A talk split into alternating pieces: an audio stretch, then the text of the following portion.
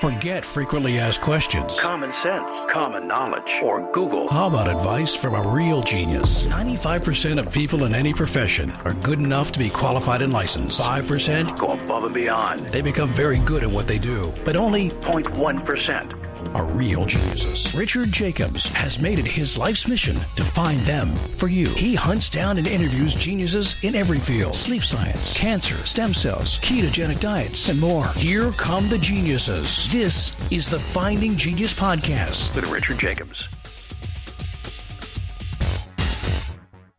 Hello, uh, my guest today is Donnie Yance. I've had him back before for a very different purpose. Um, he's a master herbalist. Um, has an incredible amount of experience in helping people with cancer and various other ailments. Um, he has a foundation called the Mederi Foundation, M E D E R I Foundation.org.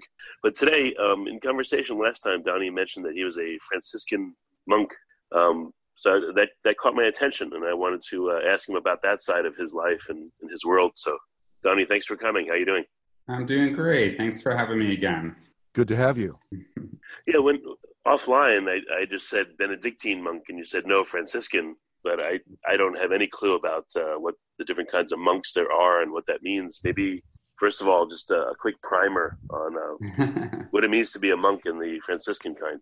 Yeah, and in actuality, I'll, I'll give a little differentiation on St. Francis and the, the pursuit of a religious life that is maybe not completely monastic in and of itself. But first, I'll start and say, you know, there's many various religious orders uh, founded by various saints. Saint Benedict, obviously, founded the Benedictine order, and most of them are spend uh, they're they're more they tend to be very recluse, and so they tend to, to live predominantly away from society in their monastery. Thus, the name monk monastery. St. Francis kind of deviated from that in that he wanted to live as Christ lived and pretty much roam the planet and not even be bound by a building. And so um, Franciscans were reclassified as friars and not monks. However, I lived in a Franciscan monastery because it was Eastern Rite. In other words, in the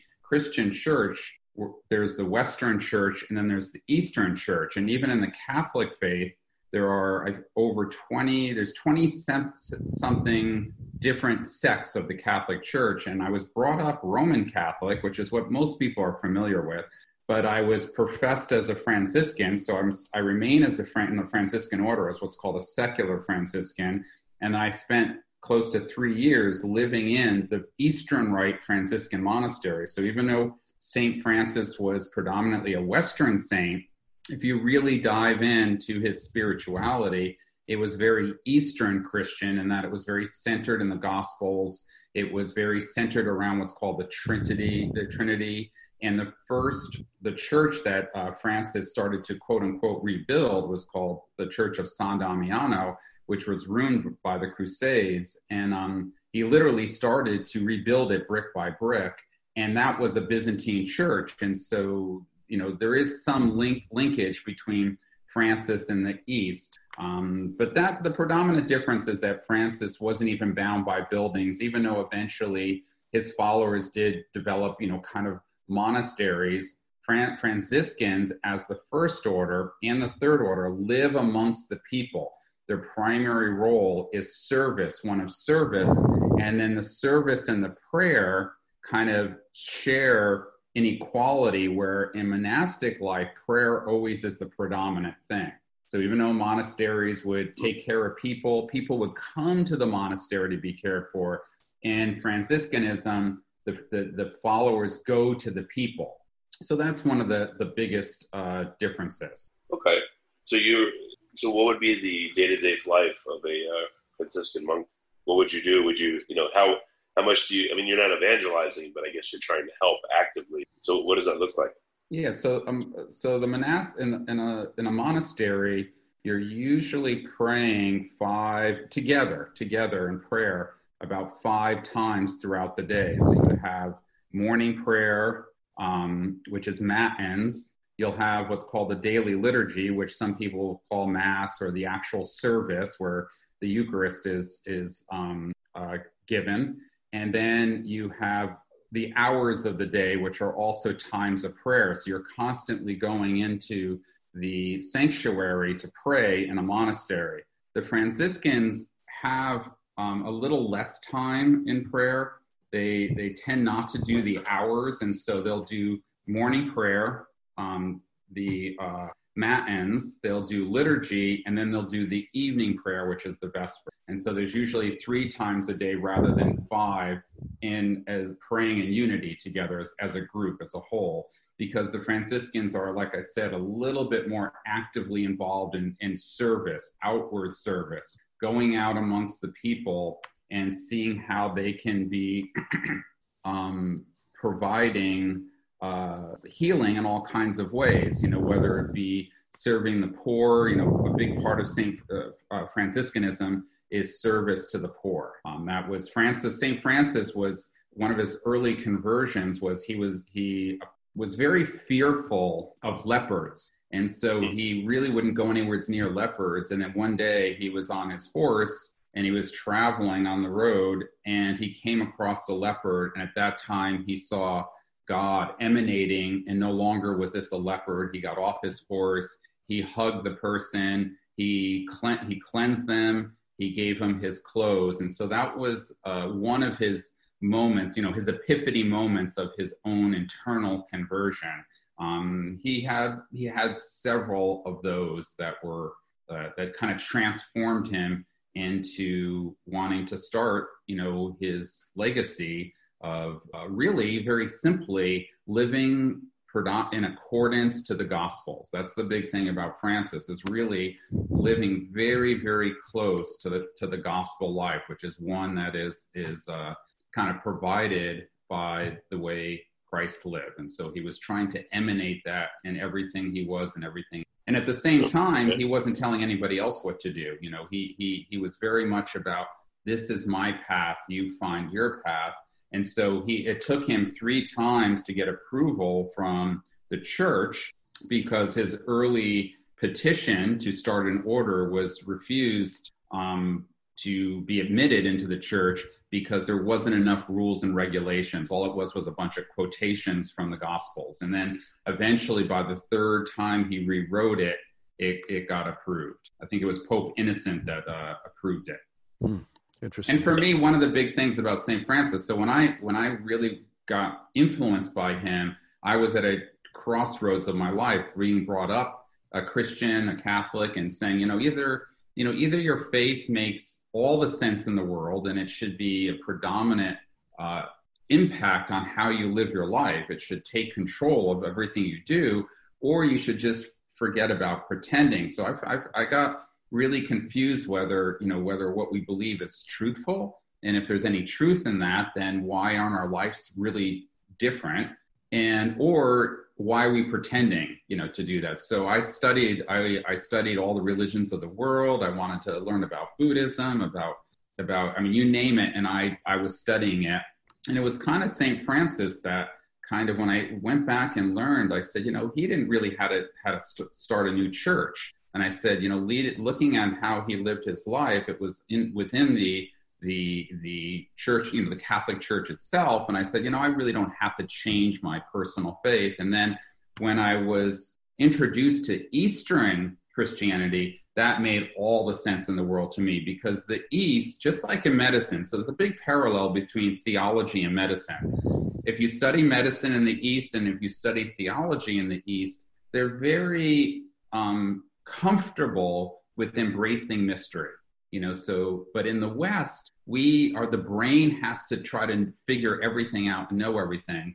And when we look at finding god you know we find god in nature we find god in, in what i call relationships human to human love intimate love. And then there's what i call the cosmic god which is the great unknown. It's a mystery. Everything i believe in my faith can be you know not truthful but you know, in a factual way. We don't really know, you know, at this point. But I believe what I believe in from faith, and uh, and it molds me, and it and it and it ultimately leads me to what I believe being a better and better human being. So no matter what, I embrace it for what it is. But that's the mystery. That's the mystery of faith, and the and the same is true of medicine. You know, they they can understand that herbs are very complex. Giving people multiple herbal formulas and seeing their health improve, you can't pinpoint it in this mechanistic way. Like drugs basically mostly block something or against something. You know, you name a drug, it's a, you know, it's a, a beta blocker, a, a HER2 neu inhibitor, you know, an EGFR inhibitor, a VEGF inhibitor, you know, everything is blocking something or inhibiting something. So they they they bond kind of with that mechanistic mentality. But when it comes to natural medicine, there oh, there will be you know we'll be able to recognize some ways of explaining what's going on. But ultimately, it's so multifactorial and there's so much happening that there is a little bit of mystery and the unknown when the unknown is part of something the known struggles with that. One of the things about Mederi medicine and the way I've set things up is like the known, what we know and what we don't know. In other words, you know, the unknown aspects of healing, they can they can swim together. We don't have to have them be separate. We can do what we do in medicine that we understand and know, and we can complement that with all the aspects of medicine that we don't fully understand. And so that's one of the things that I promote. Oh, it's a good way to look at it.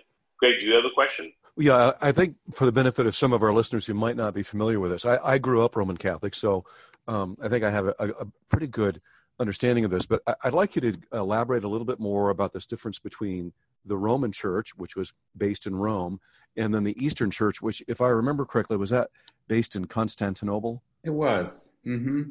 But it, it, which it stems, which was in yeah. Turkey.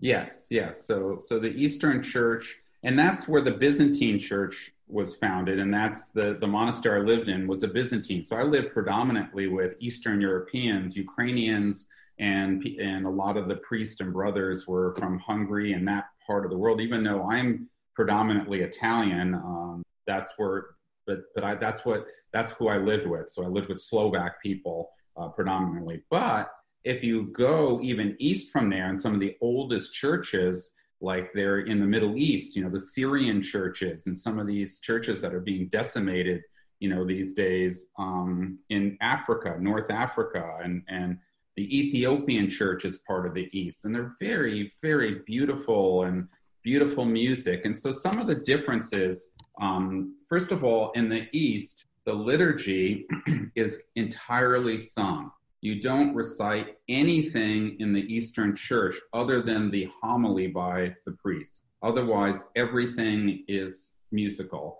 And there are, for the most part, aren't supposed to be instruments. It's supposed to be a cappella. So that's one thing. And then it's it's a little bit much more traditional. And so the way the liturgy is set up in the East is almost identical to the way uh, the, the, the founder, John Chrysostom, and about 300 AD started the you know the, the church basically as we know it. And he the way he formulated the, the liturgy is very close to the way it's done t- today still. And so they're they're they're much more traditionalist when it comes to you know liturgical practice. Um, in the west we've kind of changed. You know we don't do latin anymore. And you know john the 23rd kind of came in and did a lot of changing, some of many of which was good, and some of which maybe wasn't so good. I think the you know the, the but anyway, the, the East is much more traditional and it's much more um, encompassing a mystery. A good example of that is you being Roman Catholic. You know, we we have a holiday or a feast day, I should say, not a holiday, a feast day. You know, called the Assumption of Mary, where you know we're taught in catholic school that mary's bodily it was bodily assumed into the heavens and there's no factual account of that. In the in the west in the east it's called the dormition of mary and so that means the falling asleep of and we honor her for her uh, ability to be such a beautiful human being and be so uh, responsive to god's call in every way. And we don't need to kind of create this superhuman mentality over her.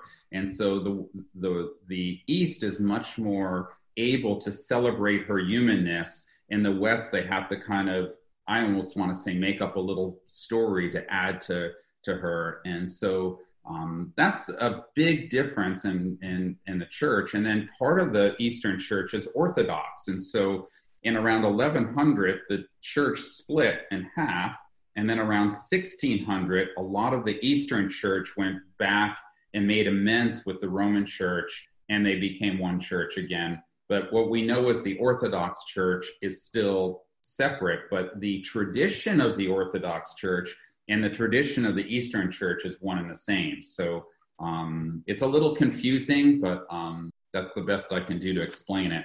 No, that, I think that's helpful. And then again, I think there might be some people who are not maybe comfortable with the term liturgy. Um, the best way I would know how to describe that would be it's the, the, the ceremony and the structure of the different services, like the Mass, for example, in the Roman Rite, um, and then which the Eastern Rite does a uh, Eastern Orthodox also has a Mass, but there, you have you have two at least the one that I've attended, it has two celebrants rather than just one priest. Is is would that be fair to say? Um, no, not necessarily. So whenever you use the term liturgy, it's always referred to the mass. It's not other services would not be liturgy. Whenever the Eucharist is consecrated, consecrated and given out, that is always considered liturgy. If that's not part of the service, it's not liturgy. And then they have, and sometimes it's called the divine liturgy, which is the Sunday liturgy. You know, it's the big one for the week and then they have the pre-sanctified gift liturgy, which is the liturgy during the time of Lent. And so that's a little bit different because um, there's even somewhat of a fasting from the Eucharist then, and they only consecrate the Eucharist once a week rather than every day. And so um, when you when you so the, the, the term liturgy is another word for mass basically. Whenever you use the word mass it means liturgy. And so um, i just think liturgy is a it's a more elegant word than than mass. And so sure. no I, I, appreciate that. And i think yeah and, and when you do your blessing you know when you bless yourself in the east it's really interesting. You bless you know right shoulder to left shoulder first. And they're very into the the, tr- the trilogy of God and being three persons in one God. So there's a lot of a lot of mystery around that that the Trinity, and so you do a lot of things three times. You recite things three times. There's a a lot of repetition around three. And again, from a health perspective, when you start the liturgy in the East, the first 10, 15 minutes is is a you you're reciting what's called the lord have mercies. You're singing them over and over again in this rhythm. And what we've learned is that that rhythm sets the vagus nerve and it's really good for our physical health. And so when we enter into singing or chanting repetition prayer you know that kind of prayer is um is very very helpful to our nervous system which ultimately feeds into and networks into all other aspects of health. Actually, this this uh, Wednesday out here in Ashland, Oregon, and then three other talks. I'm giving a talk with a rabbi, Rabbi Joshua from Temple Emek Shalom, on prayer. We're doing three uh, three talks together. I'm actually, as a Catholic, part of a, um, a temple uh, as well, part of what's called the Musar movement in that temple, which is, uh, I think, a very beautiful um, way to take faith and have it be lived out more in your life. And so, uh, the in, in, Judaism, it's based in the Kabbalah, but Musar was a, a, way that the Kabbalah became lived out in people's lives. And it's ver- it's it's based on virtues, you know. In, the, in, in Judaism, they don't really have what's called virtues, so they call them the middot and they've kind of adapted what we would as catholics or christians call the virtues. And so it's like one might be looking at kindness. And so you'll spend a month you know understanding kindness and then but you do it very personally. So it's it's always meant to say how kind of a human being am i and how can i be more kind? And so you basically do a lot of self-examination. So it's it's um, spirituality and psychology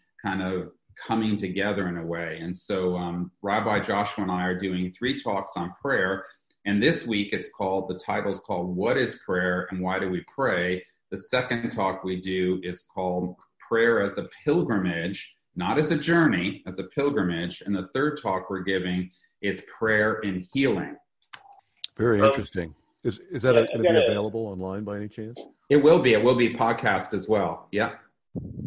Cool. Well, Don, I have a very basic question going back a little bit. How has traditionally and today, how does the Catholic or the Christian church see monasteries and monks and things like that? Do they, is it just a part of their apparatus or do they see them as adversarial?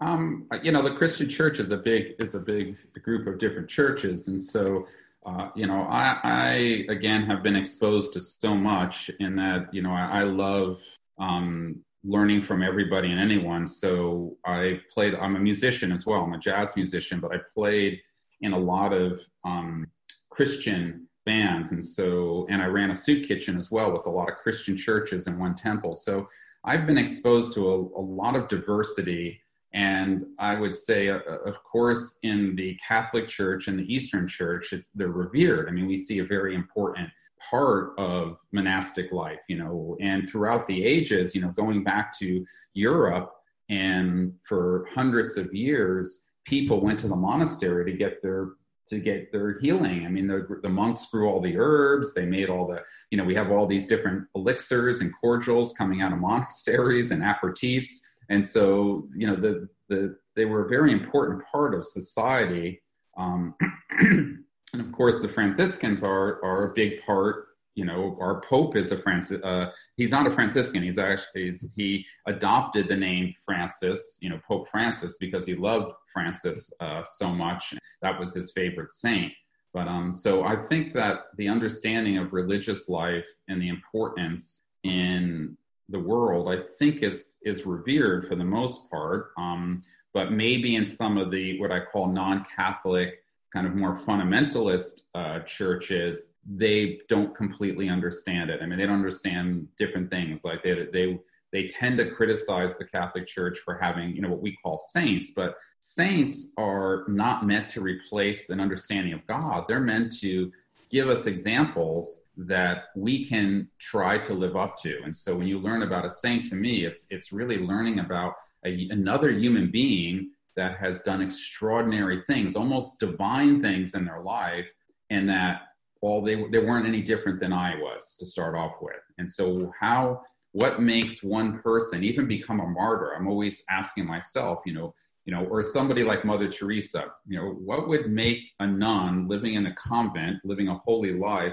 decide on her way to her convent to start picking up children in the street and taking care of them? You know, what would what triggers the mind to say I need to do more, even though it looks like she's a holy woman and doing everything, you know, that we've already admired her. So I'm always trying to understand what what happens in a person that does these really saintly things and ultimately becomes a saint. So for me personally, saints have been, you know, very important. And Mary, you know, again, is is considered the, the greatest example we have as as human beings, you know, again, to look up to and you know she's very very honored in both the you know in the western church she's called mary in the eastern church she's called the theotokos. And so the theotokos means the one that brings god into the world you know as, as this great teacher this great example and one that suffers and you know and dies for us. So so mary is um, very very revered and and she's um she's a woman. So so the most honored of all human beings you know in Christianity or in in in Catholicism and in the Eastern Church is is Mary, and in the, the fundamentals church, they uh, you know she's she's she's not really mentioned a whole lot. Greg, you want to go ahead? Um, well, I, I, I uh, uh, first of all, I should probably correct um, a, a misassumption here. Is I did grow up Catholic, and I am no longer a practicing Catholic. I I attend a um, what would be considered a, a reformed uh, Bible church now with my mm-hmm. wife, and have been involved in that that tradition for a good many years. So I've kind of seen that from both ways, and I and I would agree that Mary does not get the same kind of attention in mm-hmm. Protestant circles that she did um, when I was a Catholic, and probably as you as you mentioned in the the the Roman uh, tradition, um, there might be maybe a little too much emphasis, almost a sort of mysticism around her that that kind of robs her of her humanity because mm-hmm. she's obviously human. Um, and it sounds like the, the Eastern tradition has maybe a, a, more balanced or possibly a more healthy view of Mary. Yeah, I think so. You'll find that true across the board. At least for me, it, it is is like they they are they yeah. I, I would say that's that's the truth and um, and also in the east there's a big big em- emphasis on the gospels on um, understanding the teachings of christ big big influence. And and on Easter Sunday, which is called Pascha, in the, in the East it's called Pascha, you, for a whole month, you basically, instead of greeting somebody, uh, hello, how are you, or anything like that, in the whole East for a whole month after Easter Sunday, which is way more an important feast day than Christmas. Christmas is considered a low feast day in the East, and Easter trumps it by you know tenfold. I mean, if you you know, and so, but in the West, we we see Christmas as the biggest holiday and Easter as the second. So that's another interesting difference. And then on Easter Sunday, the homily that every single priest recites, not just the gospel, the homily was the same homily shared by John Chrysostom in like 330 AD. Because they, they found, they believe that he gave such a beautiful homily, they wanted to put it into the record books and just have it repeated. So wow. that's that's an interesting thing. And then you always greet everybody from Easter Day for an entire 30 days afterward. Christ, you say instead of saying hello, he says Christ is risen, and then the person says back to you is truly risen. So that's that's that's how you say hello. So whenever you whenever you see somebody in the streets, it's just Christ is risen. Yes, he's truly risen. So it's just uh, that's how revered, and that's another good differentiation between the East and West. The the Easter Christmas thing. You know, I, if I might, I, would like to elaborate on something here that you you brought up earlier. We, we've talked a lot about living the gospel, but could you just run through um, the the gospel as as you would explain it to someone in, in, in your the Eastern tradition? How would you how would you explain that to yeah, somebody? So it's the it's the four books: Matthew, Mark, Luke, and John, and it's basically the accounting of Jesus's life on earth and so it's that's that's what it is and so in there are some very i think wonderful guidelines for all human beings to live whether you're a christian or not so one of the ones that i, I always love and i did a blog on it called the beatitudes so i always found that the beatitudes were uh, even gandhi loved the Beatitudes. I mean, they, it was embraced by everyone. It was just a great guideline. It's a, you know, how blessed, you know, how blessed are the poor in spirit, you know, blessed are the peacemakers. And so what's interesting about the Beatitudes, somewhat different like than commandments, commandments are do not or do, you know, do not, do not, do not. The Beatitudes leave it, leave a lot up to you to try to interpret for yourself. So when it says when it says blessed are the peacemakers, you have to start asking, am I a peacemaker and what constitutes a peacemaker and what am I willing to do in you know to stand up for injustice? And so the beatitudes are a big part. Um, and then the Our Father, the prayer, I would say, is the second big highlight. I mean, the Our Father prayer is also a beautiful prayer that anyone can say, whether they're Catholic, Christian, Jewish, or anything. It's just a beautiful, beautiful prayer you know, and I always love the line on earth as it is in heaven. So if you ever see the icon that I've developed for Mederi medicine, um, very faintly you'll see a halo above and a halo below representing earth and heaven.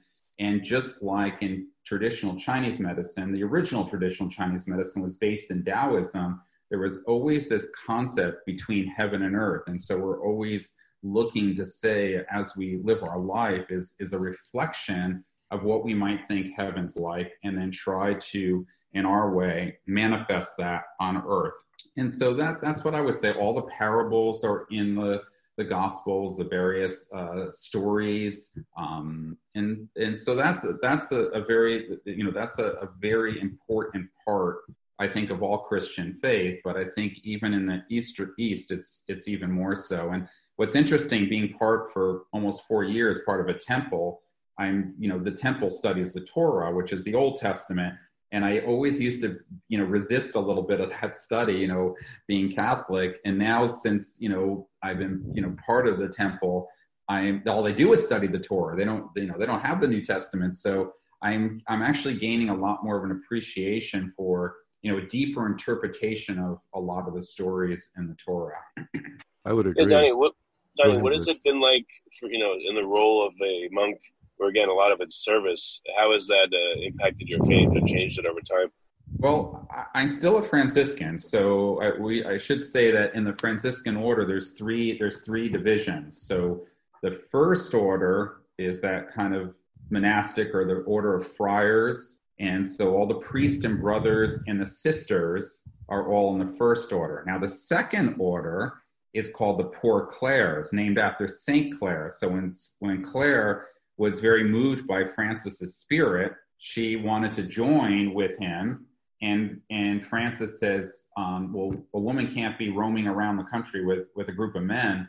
So why don't you go in a monastery and you, you just pray for us in your monastery and we'll, I'll come and visit you and we'll write to each other. And that's kind of what happened. And so, so the poor clares are a monastic order. So they are the Franciscan uh, monks, really, to tell you the truth, are the poor clares. Um, and then the third order was when Francis was alive. A lot of people that have families and that were married said, We want to be part of you as well, but we can't leave our, our families. And, and so Francis developed a third order, which is a lay order, which is what I remain in. And so it's people that follow in the footprints of Francis's uh, particular emphasis again on Christ's life and the Gospels um, but remain in the world. And so that's, I was professed as a, as a third order Franciscan before, or it's also called a secular Franciscan, before, right before I went into the monastery,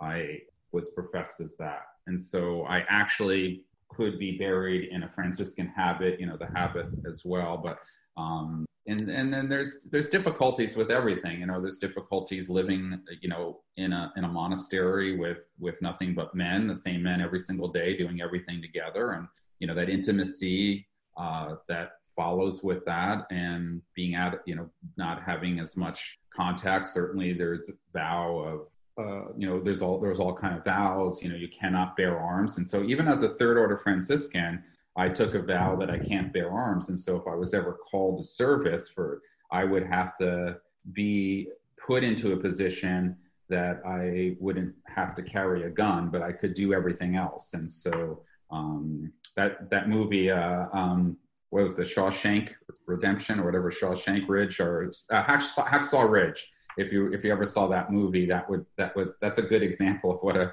Franciscan would have to be like if uh, they were in service. Okay, got it. So, Greg, do you have any questions at this point? Um, yeah, it sounds like the uh, the the the emphasis is really on living out the gospel and um, and serving others. So, can you just talk a little bit about what evangelism evangelism looks like for for a third order uh, Franciscan, uh, a secular Francis Franciscan? Yeah, and so a good quote of Saint Francis was was evangelize always but use words if you have only use words if you have to. So one part of Francis is that he believed that exemplifying your faith was w- much more uh, attractive than preaching your faith. And so um, when people are able to take notice of how you're living your life, and there's a certain amount of inner joy that comes with that, that um, then people will be moved by that. And then comes the, the next step, which is why my life is the way it is and I can tell you about it now. But there's not a big emphasis of going out and trying to convert people per se, like you might think of. It's more going out and doing the work with the people and then having that work stand on its own to bring people to you. Okay. And I'm, I'm very familiar with a lot of the various, you know, kind of Bible centered um, churches. I actually I'm still play music at one. Um, I'm called in as a bass player occasionally as a at a big a big church. The gospel band that I played in, I played in two big gospel bands. Recorded albums was on television.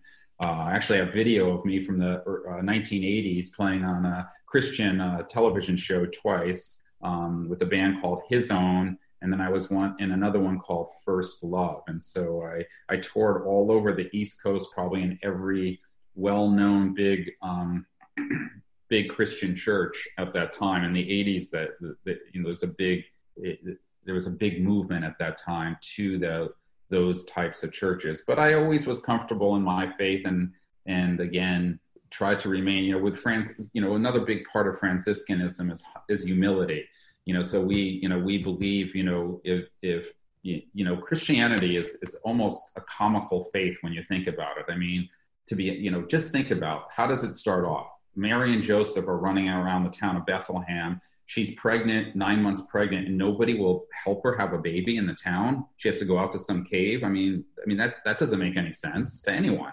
And so, but it's all a, an example of immense humility that he had to go in the cave there. And so there's constant emphasis on humility um, in in the first. You know, people say miracles. So what's the first miracle Jesus does? Is that a, is that a wedding and they run out of wine and he changes water into wine? I mean, that's that's kind of comical in a way of all the things he could do.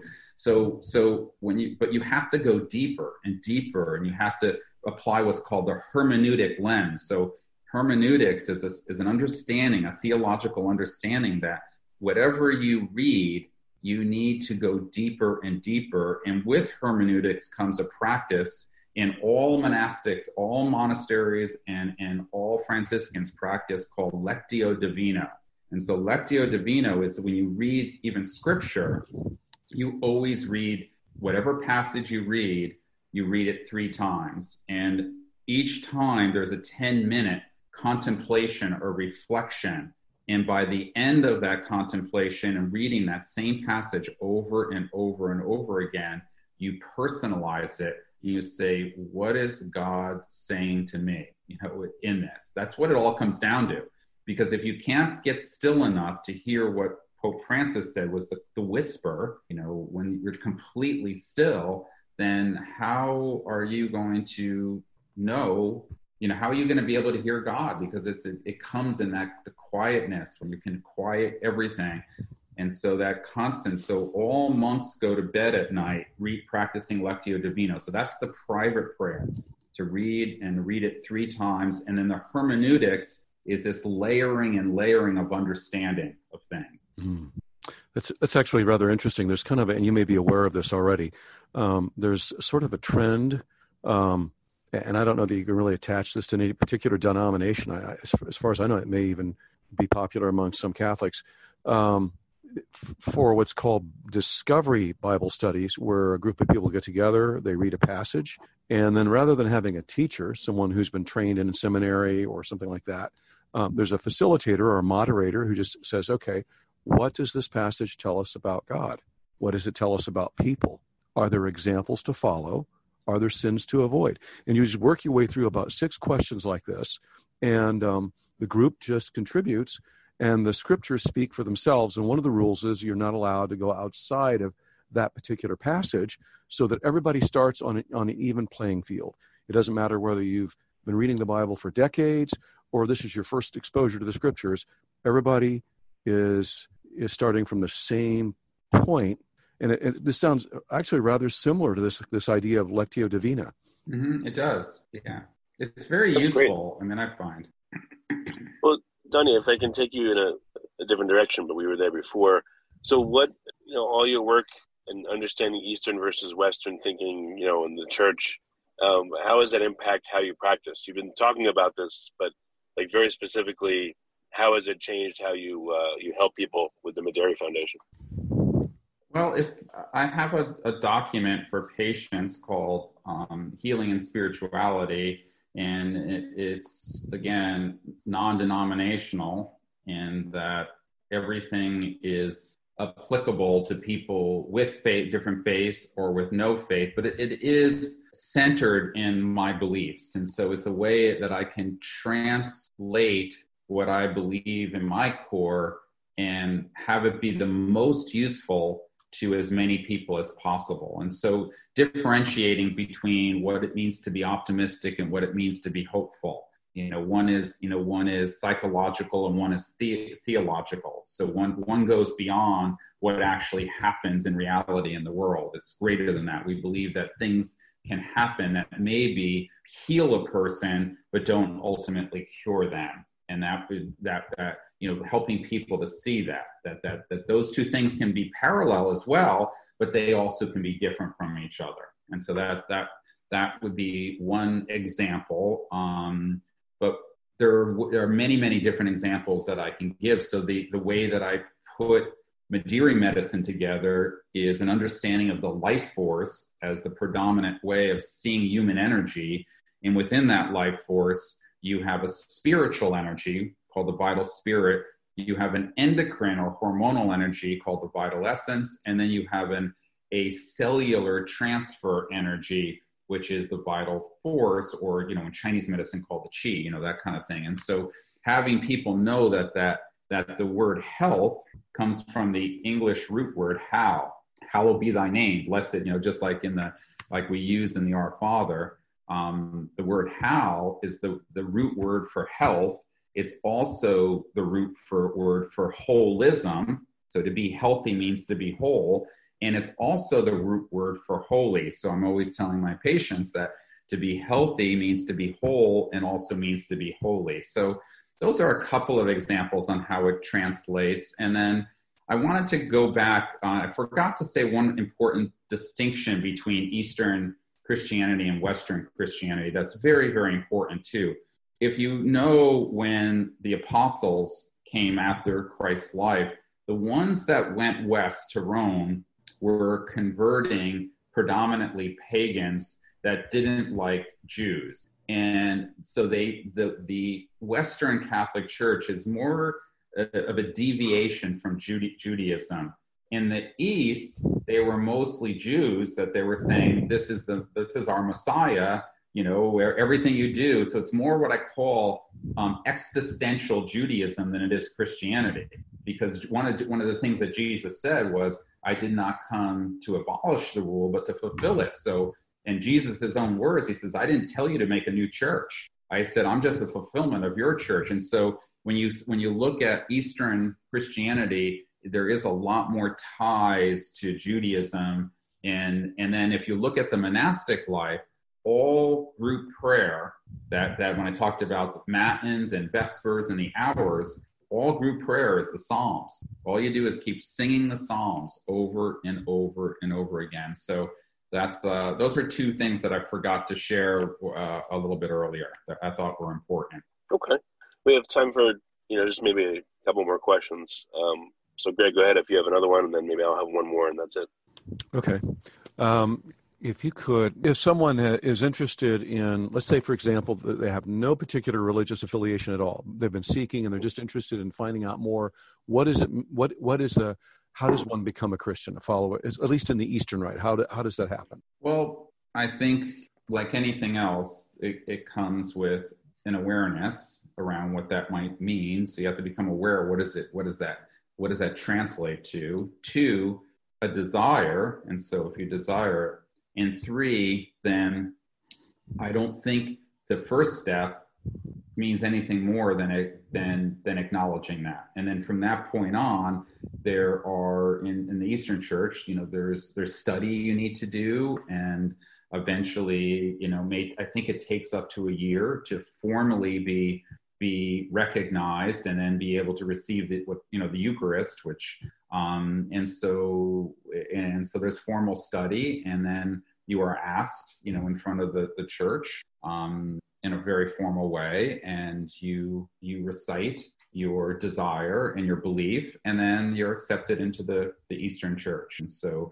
um, a roman catholic can basically easily um, go back and forth between the, the east and west you know liturgically speaking you can go to you know like if you went to a church on sunday in the byzantine rite that would that would count just as well as it would in the roman and vice versa and I don't I don't really know the formality of what it what it means in the Orthodox Church. I think there is some relationship where even that's permissible, but you know it, it's getting a little technical. And I think Pope, you know, one of the great things about Pope Francis is he's really trying to um, you know moder- modernize the faith and and uh, kind of bring it to life again. I mean, I'm, I'm a big big fan of of his, and uh, I would highly recommend the movie that came out recently called Two Popes. Excellent, excellent movie. I think it's not only a great movie mm. to have a little bit of an understanding of, of the Catholic Church, but also Pope Francis and Pope Benedict, speaking of Benedict,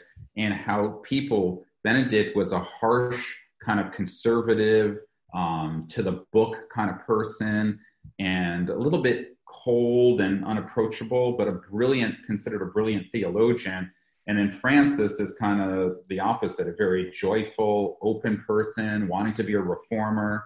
and they and it, the whole movie is about their relationship. So how two people with very different views, but have again a love, a love to uh, to be Christ-like in their being, even to each other, become the best of friends. You know, and uh, so I, I the uh, the acting is uh, superb. The di- the uh, the um, script is superb. So it's a, a movie that I highly recommend. I've heard about that movie before. It sounds like one that I definitely want to check out. Rich, how about you? What's your question? Yeah, Donnie, if, if you were able to talk to, you know, a whole bunch of medical practitioners and scientists and people that are, you know, the NIH, et cetera, they would listen, what would you tell them? How would you want them to change how medicine is done in the West? Oh, well, a big part of the Mederi Foundation is to be on the forefront, on the vanguard of that change. And so what I've done, I've, I've dedicated, you know, the last 20 years of my life to developing what I call as a unified system of medicine, which is how everything can be unified together to best serve people. So I've been writing the script for that, you know, for, for that exact thing. And so uh, my hopes would be that I can, I mean, we're building a two year academy or school um, to have people be masters of Mederi medicine, and it uh, will take two years. And then we've been attempting to do clinical research to validate that, but even uh, the pursuit with, say, Ohio State University in stage four breast cancer, we still have not gotten a trial off the ground, even after eight years. So it's been you know it's been uh, difficult to make inroads into a system where clinical trials are set up to remove all variables and not at all conforming to herbal medicine because of the complexity that herbal medicine has and because of the great theoretical fear of herb drug interaction even in advanced setting in this case and even with even in patients that have failed a minimum of three lines of therapy the IRB, the final IRB, or the approval board of the institutions just resist. You know, they just resist us to be able to validate that this system that I've developed is far superior to what they have, but it includes their tools.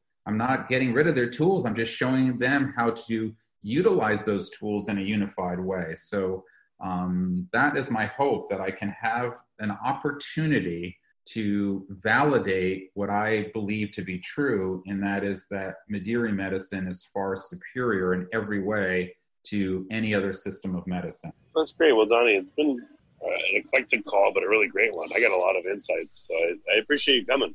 Thank you. It was also wonderful for me. I don't get a, a chance to talk about, uh, you know, for me, a very intimate subject. And uh, people always want to like chew my brain and kind of get all the scientific jargon out and but tend not to be as interested in this aspect of things so i thank you very much for the opportunity as well thank you i think it's it's, it's been interesting too to see how your theology integrates very closely with your practice um, in all aspects of life, not only in the medical part of it, but also elsewhere. And so I, I think there have been some really interesting insights that came out. So thank you very much. Thank you as well. You've been listening to the Finding Genius podcast with Richard Jacobs. If you like what you hear, be sure to review and subscribe to the Finding Genius podcast on iTunes or wherever you listen to podcasts. And want to be smarter than everybody else? Become a premium member at findinggeniuspodcast.com. This podcast is for information only. No advice of any kind is being given. Any action you take or don't take as a result of listening is your sole responsibility. Consult professionals when advice is needed.